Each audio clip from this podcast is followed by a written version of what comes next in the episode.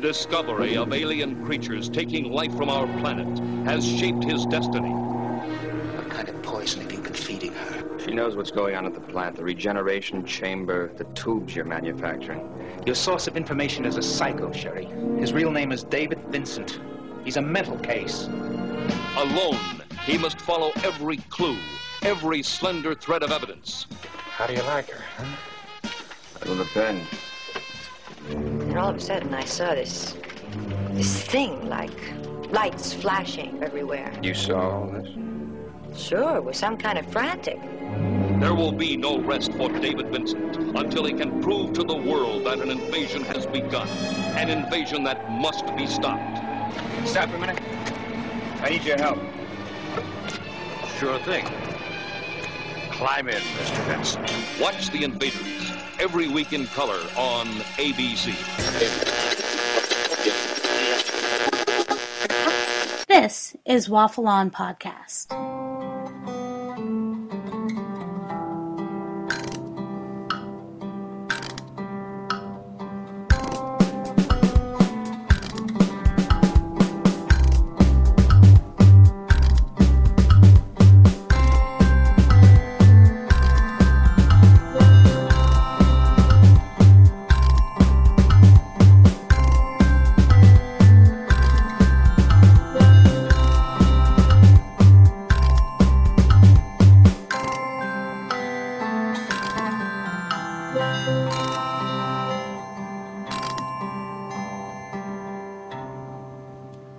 And welcome to Waffle On Podcast. My name is Simon Meddings. And I'm Mark C. Kelly. And on this edition of Waffle On, we are talking about... The...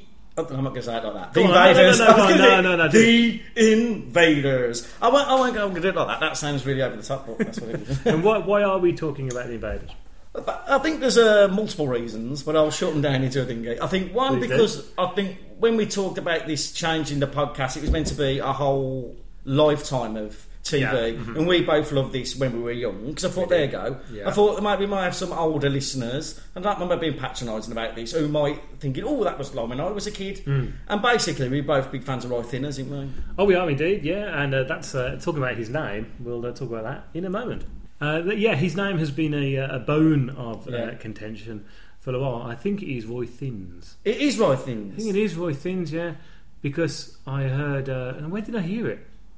I think it was when I was trying to get the clip, I heard an interview with him talking about The Invaders, and I'm sure the guy did say Thins. But we've thought it was Thinners. Because if you see the beginning of the thing, it says starring Roy Thinners. Yeah. But when I watched the... But when I got the clip, it said Roy Thins. Yeah, it's changed. So you know why?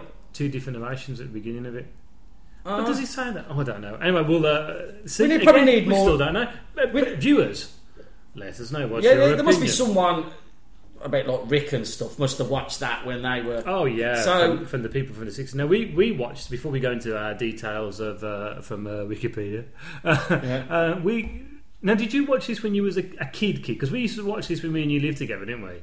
I watched it when I was... It used to be I'm sure, like 6 o'clock on a BBC Two when I was about 14, 15. Yeah, because we used to talk about school, didn't we? Because I remember... See, what got me, because it followed up when we were younger, they showed all Thunderbirds and Captain Scarlet, and then that come on next, was the next... And I thought, And I remember being young thinking, I'll have to watch that. Didn't it take over when Star Trek's run on BBC Two finished? It did. Didn't that then come on there? And it was all that...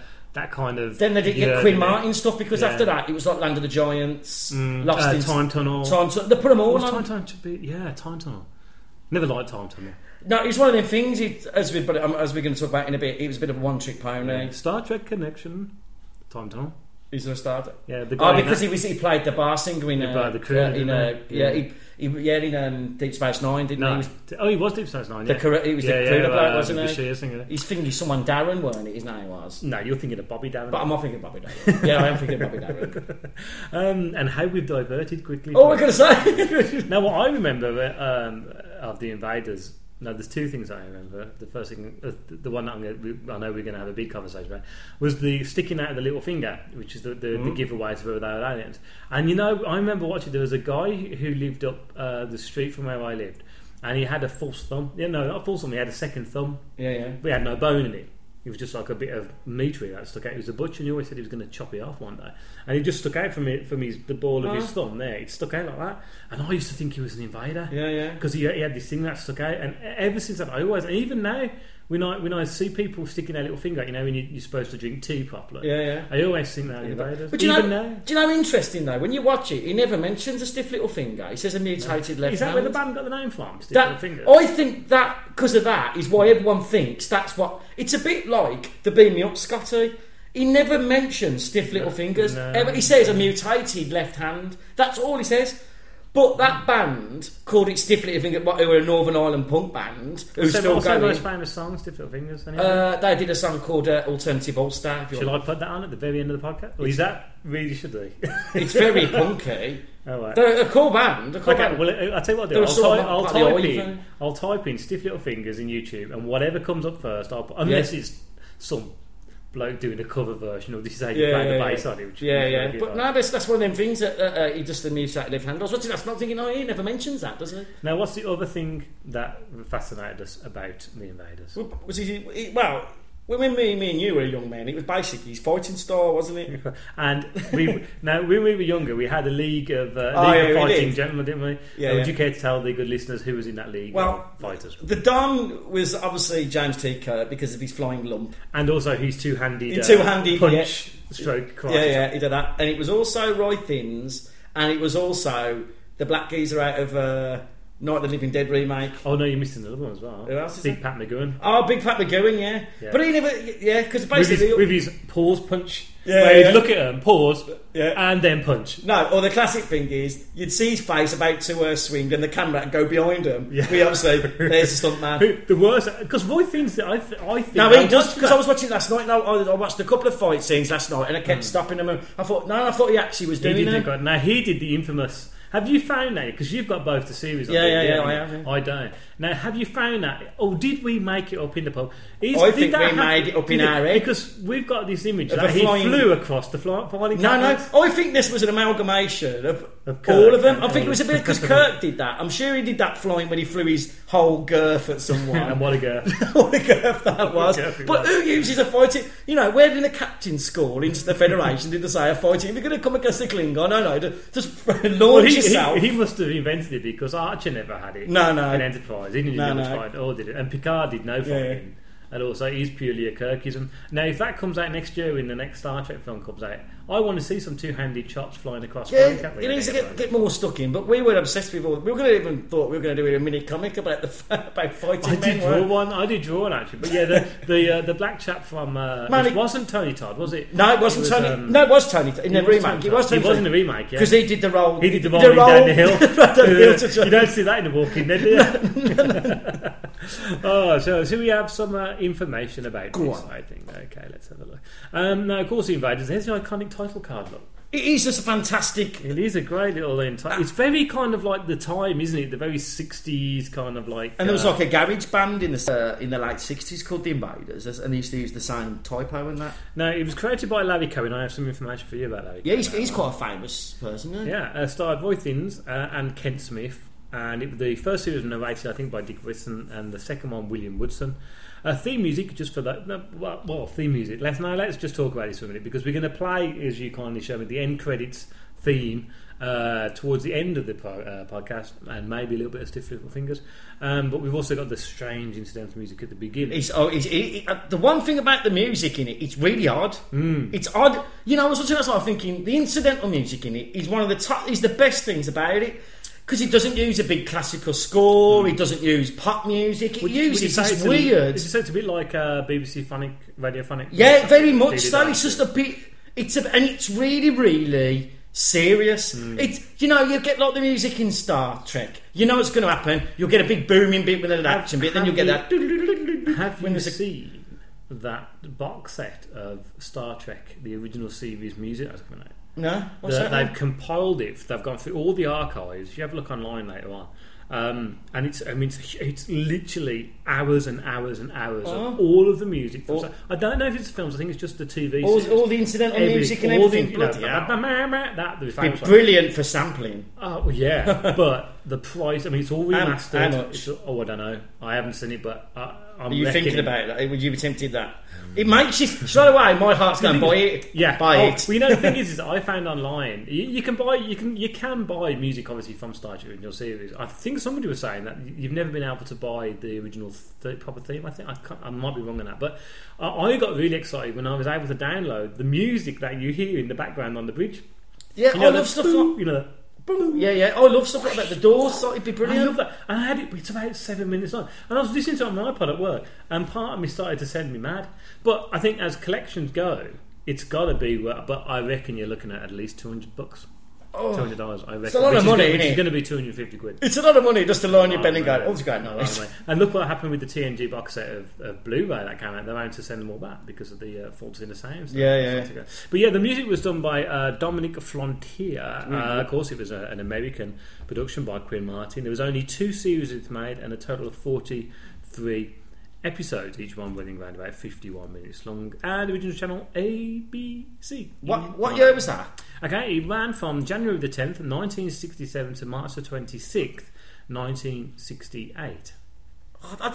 It's really mad that, because in my head, when I was a kid, it was massive. This series went on for years, and it was like really huge in America. But you look back of it, it's not. It's a proper cult series, isn't it? It really is a cult series. It's not up, you know, because I thought, is it up there with Star Trek and that in America? Because in my head, I thought it was. Yeah. And you look over there, and it's nowhere near like anything like that, is it? Do you think it's because of that it came and went, kind of? There was no films to follow up apart from the mini movie, which we'll talk about at the end. Yeah, like I said, I think there is things that... one thing about it, I don't know if you want to go into it yet, but I think the tone of it is really odd. It's really serious. Okay, well, let's just do the... Because I said I've got things I want to talk about. I want to let you roll. Yeah, because I've got things I want to talk about. So, okay, let's have the basic premise of it, and I'll just read this out now. All Thines.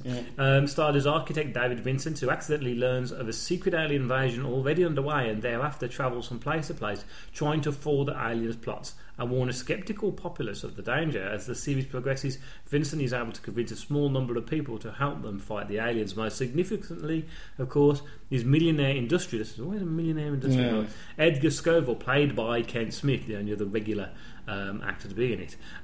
He came in December 1967. Neither the invaders nor their planet were ever named. Their human appearance was a disguise, and they were never shown in their true form except for one episode called Genesis. Ironically, Genesis is where we get the music that I caught earlier on, and if I knew that, I would have watched it. And this is an ill alien researcher loses his human form and is briefly seen immersed in a tank of water. Yeah. Unless they receive periodic treatments in what Vincent calls regeneration chambers, borrowed from Doctor Who, I do believe, for the fifth time, which consume a great deal of electrical power, they revert to their alien form. One scene in the series showed an alien beginning to revert, filmed in soft focus and with pulsating red light, an often used trick there in the 60s. The Prisoner did that quite a bit with Rover. They had a certain characteristics by which they could be detected, such as the absence of a pulse. Not the most obvious thing to go finding when you don't go up to people and say... No, I was... and I thought, how did he know that? Did he beat the living daylights out of someone and then go, except Phil, if he's still alive? Shit, I'll kill him. Yeah. And the inability to bleed, and nearly all were emotionless and had mutated little fingers which could not move and were bent at an unnatural angle, although they were deluxe models who could manipulate his finger. They were also a number of mutated aliens who experienced emotions similar to those of humans, who even opposed the alien takeover. The existence of the invaders could not be documented by killing one and examining the bodies, as when they died, their bodies were glow red and disintegrate along with their clothes and anything else they were touching, leaving little more than traces of black ash. On several occasions, a dying alien would deliberately touch a piece of their technology to prevent it from falling into the hands of the humans. Cal, off you go. Now, the one thing about it is, I was watching it last night, and I was thinking, the one thing about it when you watch it is it's got a complete lack of humour in it. Now, you think all the big things that are big cults, you know, Star Trek, Doctor Who, all these, they've all got humour in them. Yeah. Even in the most serious of episodes, you never see him smiling, laughing. Yeah. In a way, I think this is it. He's just like the aliens, because he's completely detached emotionally in that film, right? In the series, should I say. Apart from the one episode where he falls in love with a an oil barren store tap, right? So I think that was going against it. I think if you were, it's not a jolly watch, right? And he plays it. He's such an intense character in it. He really is. But my main thing is, where does he get all his money from when he don't work? Well, that's always what the hell is he getting? He's driving all over the world. Well, he is an architect. He is an architect, and it says at the beginning he's well off, right? But I think all these things play against it. You know, I love that because, you know me, I don't really like tongue-in-cheek things particularly. I quite like things that are serious. But you're thinking, you watch it, and it is a... What's the word I'm looking for? I don't know. It's quite an attritional watch. You can't watch 6 or 7 episodes because it's so bleak. Yeah, like he never wins enough. Mm. You think, this episode. Look, all these people all know who it is. It's a bit like Edge of Darkness. Yeah, very much so. Very much so. It's like you're thinking, and I think I can imagine this went against it, especially in the 60s, the time of love. And this was like basically we're all fucked. Mommy language there, but that's what it is. Think all the while, how's he ever gonna? That's what makes me think that you're watching it. You're thinking they didn't end this because they didn't. How could they have ever ended it? He never would have convinced the whole population. Well, I mean, it does say here. I mean, you brought up an interesting thing there about the kind of like the bleakness of it all that. And actually, I was just as you were talking about that, I was thinking of the time in '67, especially in America, where you've got the Red Scare, and it does actually say this here that there is that kind of thing that anyone foreign coming onto American soil is looked on with dubious eyes, and there is that propaganda scare going on, which obviously came from the late 40s and 50s going into that's all in that, and okay, it was coming out of the 60s with Hoover obviously gone, but then you had the Vietnam War coming in, and again it was another scare to be brought on. And you've got an architect, let's face it, even now is a very, very profitable job to have, very secure job to have. If you're in a niche market, I suppose you might not be. And then so you've got this comfortable life, and then you're having this comfortable life taken, not actually taken from you, but threatened to have taken from you, because he could have just turned around and gone, I'm tired, I've been driving a long night. There is that essence in it, isn't it, where you never really know. I mean, obviously you do know, see them, but he doesn't know. And when you think that, when he's explaining to people what goes on, he sounds like a madman. That's the thing, right? You're thinking, everyone's thinking, whoa. Do you think that as like, as I said there, regarding like the J. Edgar, the Hoover things and the blacklisting that went on, that it was... He was, I mean, we sometimes see it here with the media when they go, oh look, Britain's in a recession still. Yet we don't see it where we work. Yet you've got this kind of paranoia. Tell everyone that you've got to be paranoid going on. Yet not everyone believes it. What's true? And there's nothing worse than people not believing you when you think something's going against. Definitely, I'll tell you what it's like. I watched an episode last night, which I think is the best one out of all of them. An episode called Moonshot, and it's classic. You got Peter Graves in it as well, who is cult hero, isn't he? Mission Impossible and all that. But there's an episode... It's not the one you were just watching, because he had Peter Graves on the top. There you go, that's what I just watched that last night before I went to bed. And I think it's the best episode out of all of them. And it's got, it's an interesting one because it talks about what's going on in America, because it's about that there's... they're going to send a spaceship up into the thing to take pictures of the moon because someone had found structures on the moon. This is where they are, this is where the invaders are. That's the only time that's ever mentioned it. They're on the moon, so that's where their base is. But you don't know if they're, which is nice, because everyone obviously they ain't from the moon, are they? Because it's not a planet, it's just it's like a service station for that. But that's it, I think that, and they all get killed off. Right, all these astronauts get killed off, and then one gets replaced by a doppelganger, because they want the ship to blow up when they're up there, because they don't want to take pictures of it. Right. But he's from Vietnam, and that's the only time he was like a hero from the Vietnam. And I was watching that and thinking, that's because people at the time were talking, you can't always trust these people coming back. How have they changed when they've come back from Vietnam? Yeah, of course. I mean, that's that happened obviously with Second World War, First World War severely with Battle Shock.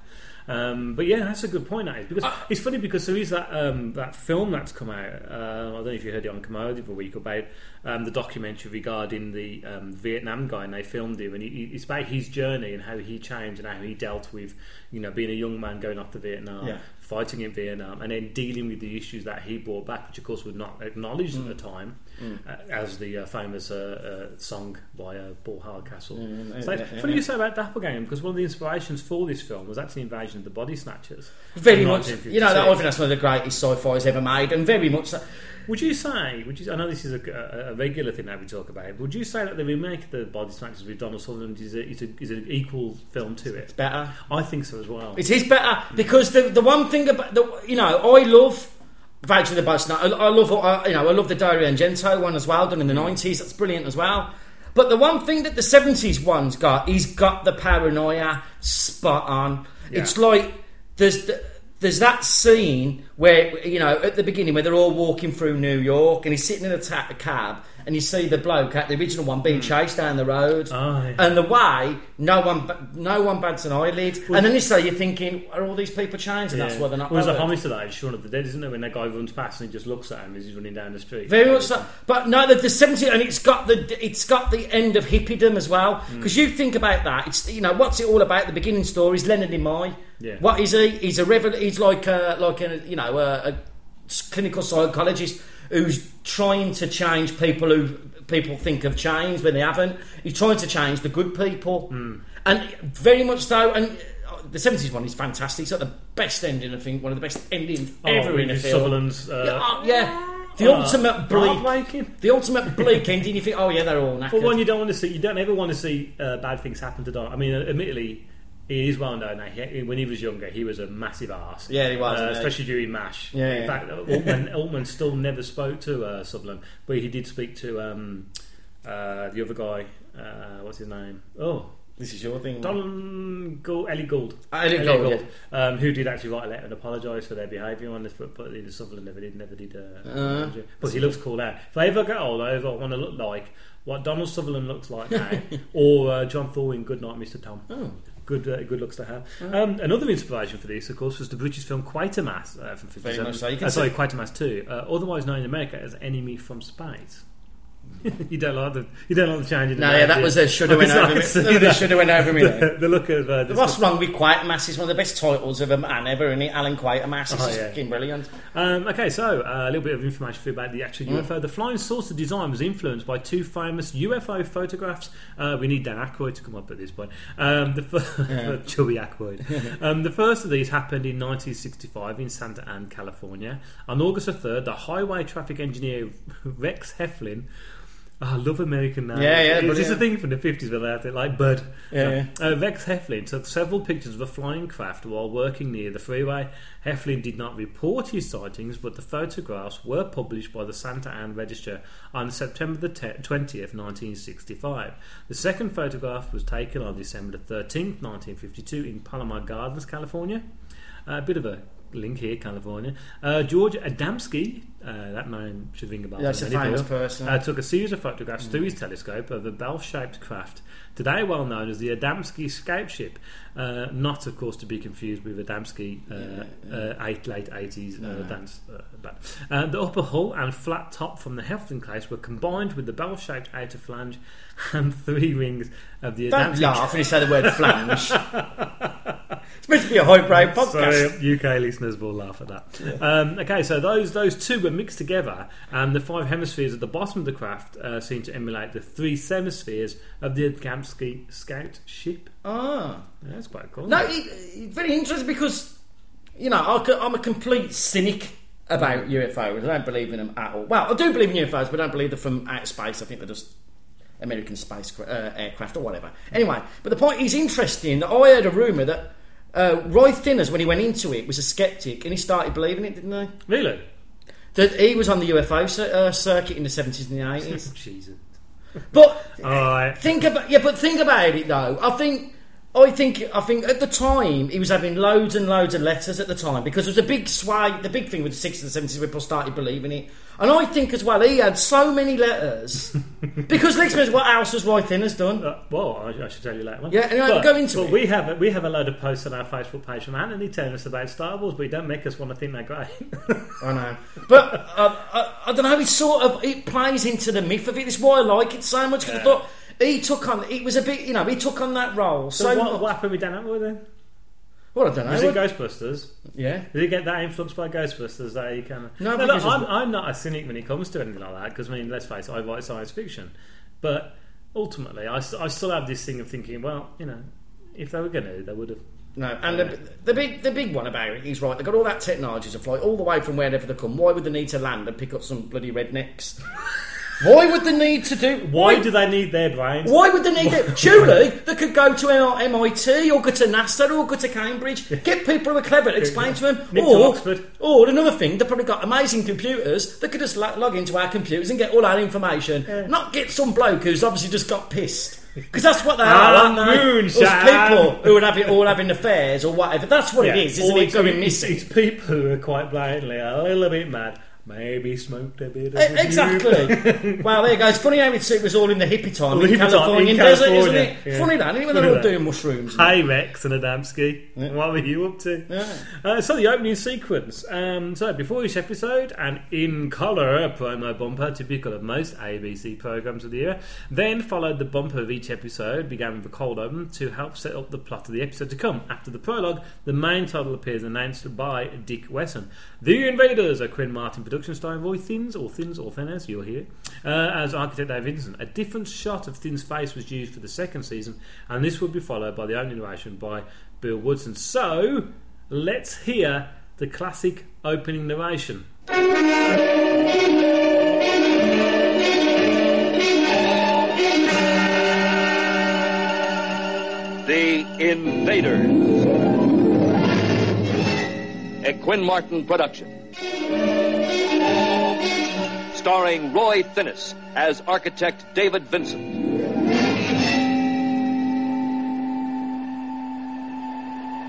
The Invaders. Alien beings from a dying planet. Their destination, the Earth. Their purpose, to make it their world. David Vincent has seen them. For him, it began one lost night on a lonely country road looking for a shortcut that he never found. It began with a closed, deserted diner and a man too long without sleep to continue his journey. It began with the landing of a craft from another galaxy. Now, David Vincent knows that the Invaders are here, that they have taken human form. Somehow he must convince a disbelieving world that the nightmare has already begun. That's the opening narration. It's brilliant, isn't it? It is. I do. I think it's one of the great openings of a... Couldn't do it for everyone now. You couldn't have an opening narration of Quincy. No. I'm a big Quincy fan and Ironside, but it probably wouldn't have been the same old canon. Every podcast, you bring up bloody Ironside. Because I'm trying to get it in. Have you got it on DVD yet? No, I haven't. Because I don't know if I can, because I watched them all on when they were on the BBC One, and a good 85% of them are terrible. But I used to just like it because he's such a grumpy bastard. That's what I like. And he rolled out the back of a van in his wheelchair. Yeah. I just think that was amazing. No, they used to do as well. They used to say the guest stars in tonight's story, and then another special guest star. And there were never fucking stars. That's the idea. You're thinking, is it going to be Marlon Brando, Royce Steiger? No, it's some bloke you've never heard of and never heard of again. So how's that a guest star? Bob Todd. And so thankfully they don't do what like Mission Impossible which always did, which play the whole episode in the kind of like. No, they were terrible. For that, it's spoiling, wouldn't it? Yeah, you think I've seen it. Don't need to watch it. There's quite a bit of alien technology that goes on in this. Now, this is a little bit of silly facts and all that kind of stuff. It was a principle of the producer's crew to not show a lot of the, the kind of UFO stuff. The only thing I saw in it is a spinning glass thing between the fingers that they use to hypnotise people with. Yeah, that's which is really quite cool. It's wicked. I wonder if you can get that as a prop. It's really, really good, because I was watching him spinning around. I was thinking, how did they spin that on his finger? I don't know if it's electronic motor. It's probably a battery. It's wicked, that. I thought, these are the kind of things I want to see at the bloody memorabilia fair. Oh, yeah. Instead of Star Wars getting figures all the while. There's always a lot of Star Wars stuff. But one of them would be brilliant, wouldn't it? It would be, actually. Wasn't one like that similarly used, though, in Doctor Who? Maybe that was used to it. Could have been. What you could see is all these sci-fis in the late 60s all fed off each other. That's one you can see, can't you? Cross-pollination in sci-fi is a big thing anyway. Have you listened to the commentary on the DVD by Thins? Well, not yet. Because according to the blurb here, we just talk about his strong interest in UFO-related information. Oh no, I haven't. Well, actually, I haven't, because I've just what I said. I watched the final one last night, so I might go back and start. Your mission, should you decide to accept it, is to sit down and watch all 43 episodes. It's whether I can sit for them all again, because yet again, ratio 60-40 good bad episodes. What about the 1995 series reprised its television miniseries called The New Invaders with Scott Bakula in it as Nolan Wood? Oh, I like it, you know. I watched it very recently, and it's got Roy Finney in it as well, which is absolutely brilliant. He does, David Vincent, which is brilliant. It don't make any sense. There's more thing, because he's supposed to be in, right, these invaders must be rubbish. If he's been on the run for 40 years and they've never found him, was that the whole point? Was he on the run? I don't know. Was he chasing them? You know, that's my thing, right? As well, they've got all these different nefarious schemes going on all over America to control the plants and the bloody animals and the weather. But where are they? Right, they must be mega powerful, right? So why can't they stop him? Basically, they just think he's a weirdo, don't they? I think they're just thinking that fucking nutter. Why do you want to be like a suicide bomber and like kill himself and touch him? Yeah, but that's the thing. They've never. It's a bit like the bomb scenario, isn't it? Well, exactly. Yeah, there's bot shooting. Yeah, that is true. They're thinking they never once attempt to shoot Roy Thins, didn't they? They always won a toe-to-toes. Learn your lesson against Roy Thins, you're going to lose, because he just batters everyone. It's like punching Kirk. Yeah. I mean, even the Gorn couldn't beat Kirk. Yeah, it was Malcolm McDowell who beat Kirk. Yeah, it was the only one who beat Finger. Yeah, oh, and I suppose someone landed on him and go, oh my. That's copied by Jack Duckworth in Coronation Street when he died. Did you know that? No, I didn't. He changed the script last minute. The actor who played him. Yeah, he as you said, he didn't say the line. He went, "Oh my." Interesting. Oh. Is it? No, it's interesting. There wasn't a remake. Oh, not a remake, but a kind of like. It was good. It was a bit different, and I think Roy Thins was just put in to keep the fans happy. Yeah. If you would have asked the producers, they probably didn't want him in it, because it sort of throws it out of sync. Mm. You're thinking, you've been working all the time, you're not going to convince many people. I'd take it, you're not very convincing. No. And Scott Bakula is really good. I'm a big fan of Scott Bakula. Oh, I think he's great. I mean, I think... I do. Like I said, he was completely stitched up with Star Trek. He's amazing in it. I think he's a brilliant captain. You know what? The trouble is I mean, I've been listening to a lot of Treks and sci-fi stuff to do with Enterprise. Oh, and I never watched it. Brilliant. It was first time. And every time he's done a commentary track on it, or he's done an episode devoted to it, I've loved listening to it. Yeah. And I'm thinking, I've missed out on here. Which to be fair... is a good thing. Watch it. Because it's like, I've got something to look forward to. I keep telling you, I watched him at last Christmas, I bought him and watched him. You're thinking, and one thing about it, I don't even need ever Trek fans out there, it's the darkest series. It's the start before the Federation, isn't it? That last series where he's after vengeance from when the Earth gets attacked. He's a git in it, and he's really dark in it, and that's what I like about it. But I can see why it isn't like everyone's cup of tea, because it's not all cuddly friendly Star Trek. Bad theme music. That was a bad idea, that was. But my problem is they knew it was bad, but never changed it. It must have been a contract thing with Russell Watson. It probably cost them shitload of money to play. I can't believe they got Russell Watson to do it as well. Why get a soprano to do it? Is that not? I mean, it's not bad on its own. On its own, I'd rather enjoy it. But it's not Trek, is it? It don't get you in. It doesn't get you. You hear the opening bars of DS9. You hear the Voyager theme. You hear the TNG theme. Okay, that was the Star Trek original film time score, and also TOS. You get excited with it. Do you know that this the Invaders was a follow-up, well, not a follow-up, but it was made to replace The Fugitive, another dark program. When you think about it, The Fugitive was after the One-Armed Man. Yeah, there was that must have been Quinn Martin, because then he was a Quinn Martin production. Quinn Martin were and I watched the program all about Quinn Martin. They were amazing. The amount of stuff they could churn out. And my problem with it is they never finished anything. That was their biggest thing. Well, that was a common thing, though, wasn't it? I mean, that happened to us over here, didn't it? I mean, I suppose now Mickey never finished it. Well, that's all right. Okay, so here's a little bit of information for you about Larry Cohen, the creator. He's born July 15th, 1941, still going. American film producer, director, and screenwriter. He's best known for, of course, his B-movie auteur stuff and science fiction, often containing police procedural elements during the 70s and 80s. He is responsible for Maniac Cop series. Ooh, and the first one's good because it's got our man in it, hasn't it? As it has got Bruce. Yeah, it's got Bruce Campbell. He also wrote Phone Booth with Colin Farrell. I'll tell you what, how old is he then? Ooh, he's in his 70s. 41. And he still worked, that's brilliant, isn't it? He was also in, you'll like this one. This is the gem for you. Go on then.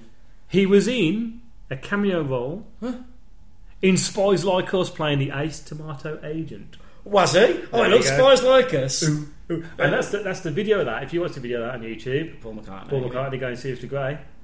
What's happened?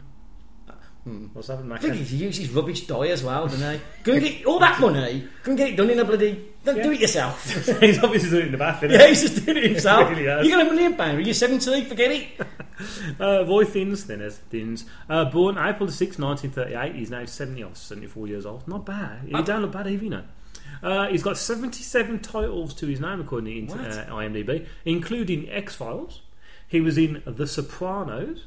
Bullshit, was he in The Sopranos? He was in The Sopranos.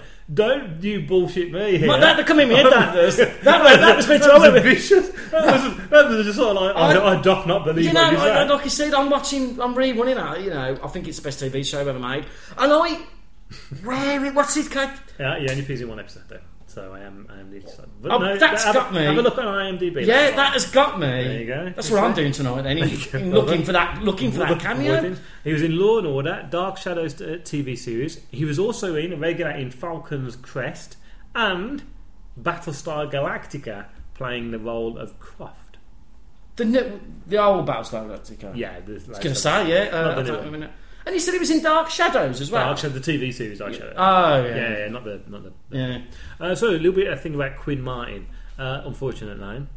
Born in New York, May 22nd, 1922. Died in September the 5th, 1987. He was one of the most successful American television producers. He had at least one television series running in prime time for 21 straight years, bloody from 1959 to 1980. Some of his productions were Streets of San Francisco, one of your favourites. Yeah, we love it. Yeah. Cannon, The FBI. Oh, I love Cannon. The Fugitive, 12 O'Clock High, and the original Untouchable. Brilliant. I keep looking at the box sets on Amazon. They're a bit too expensive. When they come down to about, I've got certain Blu-ray or DVD. Can't get them on Blu-ray. Yeah, I just think they look terrible. But there's I love all that mafia stuff with the Chicago, and but I don't want to spend £40 a DVD. No. If it comes down to about £15, I'll get it. Network DVD are doing some sales at the moment, and there's a few TV things that I'm looking at. I had to make a birthday list for on Amazon the other day, and a few of them are network. They are releasing Callan as a big box set, which really pisses me off because I've already bought the one. But they keep moving the date. It's got a book on it. But they have. You might want to check on it because they have some good stuff. I'll have a look because it's priced. Certain things I won't. Like I paid £12 for The Invaders. That's enough for me. Yeah. I enjoy. The chances are you're only going to watch it. I'm not going to watch it again. I'm not. I'm not going to. There's only so many fighting scenes you can sit through. So that's The Invaders. We don't have any comments from anyone, probably because I was a bit late putting it up. I had a fairly traumatic I tell you one thing you won't get to talk about is a little appendage at the end of it. It's got the worst gender politics. Oh dear. Really, really I'll give you an example of one of the gender scenarios in it, right? Yeah. David Vincent has been investigating some flesh eating moths. Right. As you do, right? So this woman had saw it, and everyone's treating her mad, right? So what happens is he goes there and he goes to see her, and he gets jumped by some invaders, shoot him in the arm, right? He gets shot, he runs off, just after he's shot, right? He runs off, he legs it off of this thing, right?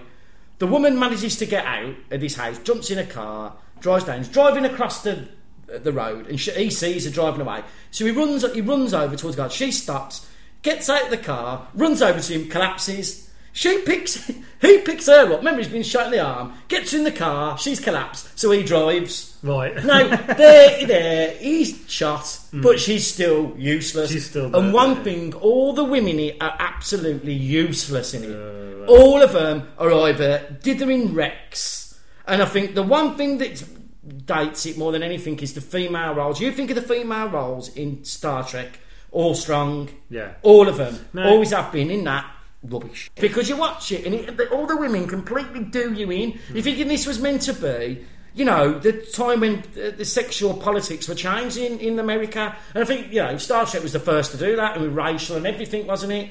That, my God, every woman is awful in it. Is rubbish, like cries at any moment or collapses or can't do anything. And which is, yeah, it will be interesting to see from a female's point of view if that kind of attitude ruins the programme for them, really. Because if I was watching last night and Emma was like, Emma's a proper feminist. Yeah. It's like, I ain't watching this. So I ain't watching this. Why is she collapsing into his arms when he's been shot? Because they didn't know what to do with the writing then. The man, he had to be in every big scene. And also probably couldn't write for women, which was a notorious thing. At least you might have, we did have a way of writing for women. And apparently had a way with women. Okay, so that's the end of The Invaders. Kel, what are we doing next? Are we going to do what I suggested earlier on? The Sweeney. The Sweeney? Fancy a bit of the 70s? Get your trousers on, son. You're nicked. Because literally, you don't have any trousers on. No, I don't have any trousers on. No, I have shorts on. Yeah, we should. Yeah. So we're going to do The Sweeney, classic British 70s cop show. A lot of swearing, a lot of guns, a lot of men. Yeah, man stuff going on. Fighting, drinking whiskey out of paper cups. That's what it's all about. And shooting people. And being borderline racist. Come on. That's what the 70s is all about. So that's what we're going to do next. We're going to have a little bit of blurb about our Facebook page in a minute. And that's it. Short episode this week, but we'll be back next month to Sweeney. Carol, thanks for joining me again. No worries, mate. And it's been a pleasure joining you. Oh, I'm trying to incorporate what they're called, two Ronnie's thing going on there. Oh, yeah, it's good night. We didn't really work it out, have we? No. That didn't really work as good as Ronnie Barker and Ronnie Corby, was it? No. Sorry. Anyway, there you go. So we're going to have the spooky end music after these after the promos, after the blurb. A lot of blurb going on here. So we'll see you next month. Bye-bye. Bye. If you would like to voice your opinions in written or vocal form, then please do email the lads at waffleonpodcast@gmail.com and await your views to be aired and then royally torn apart or praised. If you stalk the internet and hide in such social networks as Facebook, then why not join the group page? It's easy to do. Just type Waffle On Podcast in the search bar, find the page, and join. This has been a Waffle On production. Copyright Simon Meddings and Mark C. Kelly, 2012. Have you ever experienced uncontrollable bouts of geekdom? If so, the Anomaly Podcast may be right for you. In clinical studies, Anomaly's interviews, convention reports, commentary on geek culture, games, sci-fi and fantasy television, literature, and film provided a feeling of fullness while promoting health for optimal geekiness. The Anomaly Podcast is not suitable for all people. Only geekily active cool chicks with a healthy sense of humor should listen. Geekily active cool guys should listen too. Anomaly has resulted in sudden fits of squee. Broad smiles may appear without warning and could become permanent. The most common side effects of Anomaly are unconsciously joining in the gamma quadrant golf clap, out loud, at work, to the amusement of coworkers, and attempting to interject opinions aloud to hosts who can't hear the listener. But in all cases, the benefits outweigh the risks. Ask your anomaly if you're healthy enough for entertainment of this caliber. You don't need a doctor's messy handwriting to obtain a free subscription. Anomaly is available over the counter at Stitcher Radio and in the iTunes, Zune, and BlackBerry stores. You can also stream episodes of Anomaly and Anomaly Supplemental at anomalypodcast.com. That's ANOMALY podcast.com. Just one 1-hour episode provides 24 hours of relief and never leaves a bad taste in your mouth. Music by JewelBeat.com.